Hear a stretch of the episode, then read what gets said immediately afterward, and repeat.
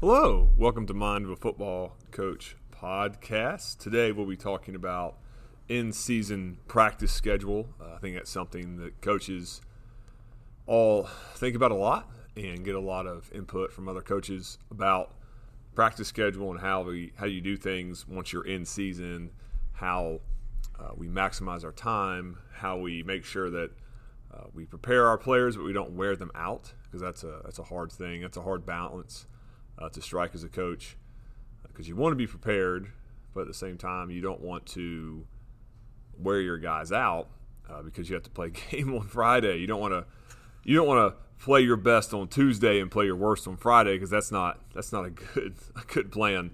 So there's a there's a fine balance between uh, preparation and, and, it being a good thing, and then preparation in that you uh, wear your guys out uh, before Friday night. Uh, we're on our bye week right now. Um, we don't have a game uh, tonight, so that's awesome. we get some get uh, our staff get some time to to be with the family, uh, to go watch another game, to be able to just kind of refresh as we go into the last three games of our season.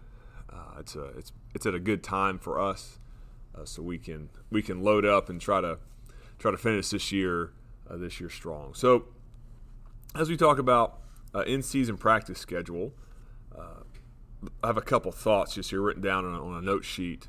Um, one of my thoughts is uh, you can't practice soft soft and play tough. Uh, so you can't um, you know go through practice and not have contact right and, and, and still want to play in a physical a physical manner. And especially this day and age, you know, we, we've come to an agreement, I think, with football coaches that you don't want to go live a ton, uh, especially during the season. Uh, one, because of injuries to your guys, right? Um, and two, because that's that's probably a little taxing, right? You're trying to help your guys play the best on Friday night, and be- especially with the research that, that shows we need to limit head contact as much as possible and still be a tough physical physical football team. I, I know for us, we we do a drill we call spider drill. It's like a three level Oklahoma drill. It's very controlled. Um, it's only about ten yards long, and you get six guys going at a time, plus a ball carrier. So I guess you, you have seven total, but six guys are working either blocking somebody or, or getting off a block. A very quick whistle. Um, we don't allow guys to go low uh, we want guys to, to chest people up. I want the ball carrier to make a move, not looking for like necessarily a, a truck stick, right? Um, trying to uh, just trying to fit up ball carriers, and then you, know, you got you have to get reps at, at live tackling at some point, especially I think at a high school level uh, during during a week because we get a lot of guys that haven't played a lot of football, and we have to be able to do that once a week during the season to keep our keep our tackling tackling right and help our ball carriers understand um, how to carry the football, how to protect themselves, things of that nature. Um, but it's not like we do that more than one day a week. We do it once a week. We don't go live in, in any team sessions uh, as a general rule during the season. Uh, we don't want guys getting rolled up on. And I, we're at a small school, so uh, you can have some unfair matches there when you talk about the starting offense or starting defense versus scout team. So we want to we want to make sure that it's a fair match, which is why we do our spider drill uh, because we can get good on good work and make sure our guys understand um, how to how to block right, how to get off blocks, and how to how to fit a ball carry and ball carriers how to try to uh, run through a tackle or, or, make a guy miss. So that, that comes that, that leads me to my next point, uh, talking to talking about in season practice schedule of sharpen the sword, but you don't want to break it. You, you got to keep the sword sharp, right? You got to keep your football team sharp, uh, but at the same time, you don't want to you don't want to break the blade because if you do too much sharpening of an object, you can break it, and we don't want to do that. Uh, we want to make sure that um, we walk that fine line between having a, a tough physical taxing practice, but also helping our guy, letting our guys, excuse me, be able to recover uh, as we, we go through the season because we don't want worn out football players at week 10, right, or week 11 or week 12, depending on how long you know a team plays uh, during the season.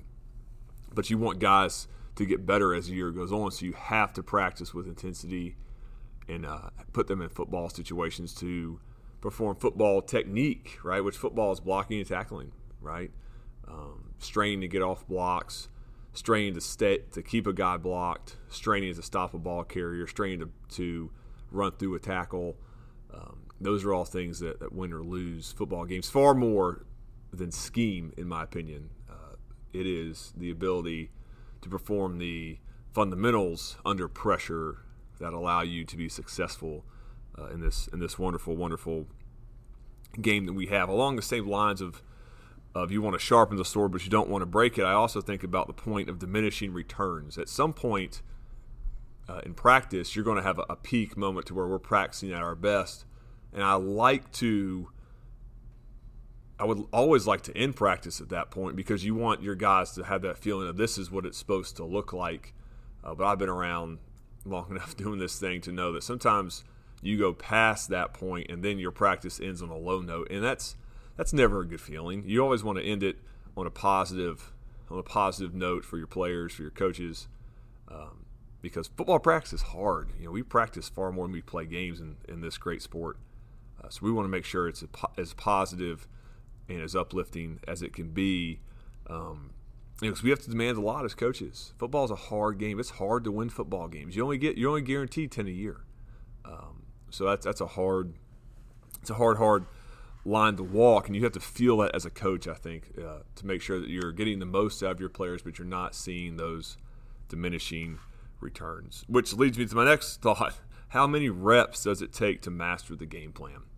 And I wish there was a book written about that, and there was a definitive answer as to how many reps that is because I don't know if anybody knows. I know we do generally between 18 to 22 team reps uh, in a scout period or a team period during practice. Uh, obviously, we get a lot of reps in individual and then some group reps and some inside runs, 707, things of that nature. But you know, how many reps does it take to master the game plan during the season for another team? And I don't. If somebody has that number, I'd love to have it. Please, please let shoot me a shoot me something on Twitter at mind of a FB coach.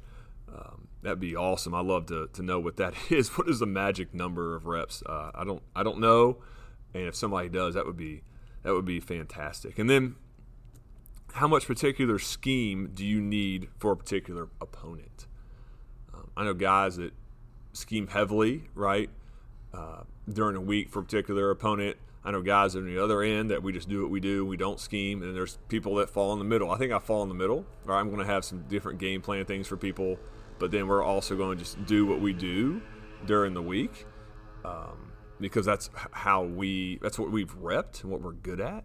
Uh, but that's a fine line to balance uh, as far as how much do we scheme in particular for this team, and how much do we run our our base stuff that's good versus anything we see. Um, I, am more, I lean like 90, 90%, 10%. So 90% of what we're doing, going to do what we do. Maybe there's a little 10% of if we get the look we like, then we'll run what we've what we've practiced against this scheme that we're going to see during uh, during this week. Because I think you can get lost in the weeds if you try to install too much uh, for, for a particular scheme you think you're going to see on Friday night. Because the other team practices too and they can obviously have some different things during the week. They change up to try to keep you off balance. So it's a fun chess match. I love I love football, and that, I've actually been calling offense this year for the first time ever as a as a coach, and it's been fun. It's been a, a cool cool thing to to do, and uh, it's really shaped me as a coach because I think you have to have more bullets in the gun than I originally thought, especially on offense. So I think you have to spend a little more time install you know, at the beginning of the year, getting things right as far as different schemes. Uh, because if somebody takes something away, you need to have an answer. Um, and how much how much do you need? I think you only need a handful of things. If they're taking a certain play away, you have a play or two to take advantage of what what they're in defense. Same thing. You know, you're trying to take away their best plays um, and make them play left-handed. I think that's a Bill Belichick quote: "Make them play left-handed." Um, and another topic I think about with in-season practice is special teams. And you know, the high school level, and we have like 30 high. I think we're in the low 40s, like 42 players um, as of right now.